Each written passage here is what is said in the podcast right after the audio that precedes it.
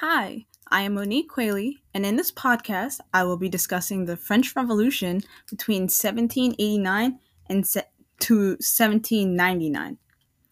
Prior to the Revolution, society in France was divided into three groups: the First Estate, the Second Estate, and the Third Estate. The First Estate, which accounted for a measly 0.5% of the population, consisted of the clergy. The Second Estate, which was 1.5% of the population, was the nobility. The largest group, the Third Estate, was a whopping 98% of the population. Movement between the three estates seldom occurred. Now onto the causes, the first of which being economic.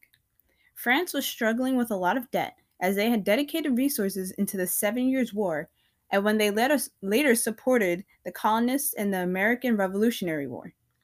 In an attempt to combat the debt, Louis XVI increased taxes on those in the Third Estate.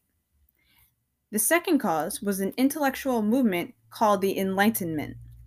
Also known as the Age of Reason, this 130-year period spanning from 1685 to 1815 was characterized by a shift towards critical thinking and reevaluating how we study the properties of the universe and other subjects. Using the principles of the Enlightenment and spurred on by the success of the American Revolution, ideas of governing with no noble class started to proliferate within the Third Estate. The first cause of the French Revolution, the economic troubles of the Third Estate, can be traced back to absolutism, because the French monarchs would enforce laws that would deliberately target the 98%.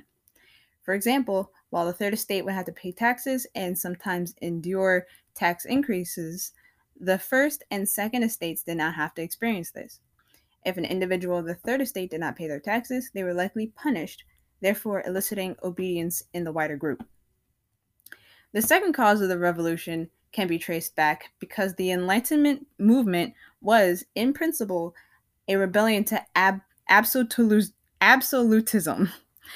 The heightened sense of awareness made some realize that a monarchy, especially one as controlling as the French's, was not necessary.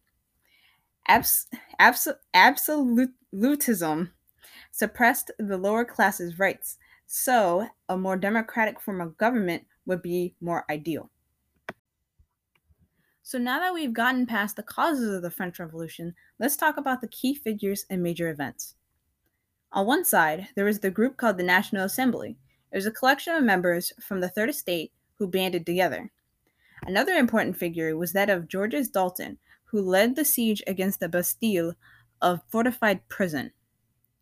Opposing this group was King Louis XVI. He prevented the Third Estate from joining the Estates General meeting. And to make matters worse, the Third Estate, despite being the majority, only had one vote. The siege of Bastille marked the beginning of the French Revolution. In one letter from Mr. Jenkinson, he wrote, "The Bastille made some resistance, but was taken yesterday evening. The governor and sub-governor had their heads cut off, which were carried in triumph around the city." The Bastille was representative of the absolute monarchy, and with its collapse, signified the end of the French monarchy. King Louis XVI's execution in 1793 was a momentous occasion, but was not the definitive end to the revolution. After his execution came the Reign of Terror, a period of time in which mass executions were conducted, even claiming Georges Danton as one of its victims. So, how did the revolution end? This era of revolution ended with the conclusion of the Reign of Terror by instituting a new constitution. A legislature that included a parliament and senate would be created. Unfortunately, France would continue to be at unrest for quite some time after this era, but this time a new figure would claim power. Napoleon Bonaparte,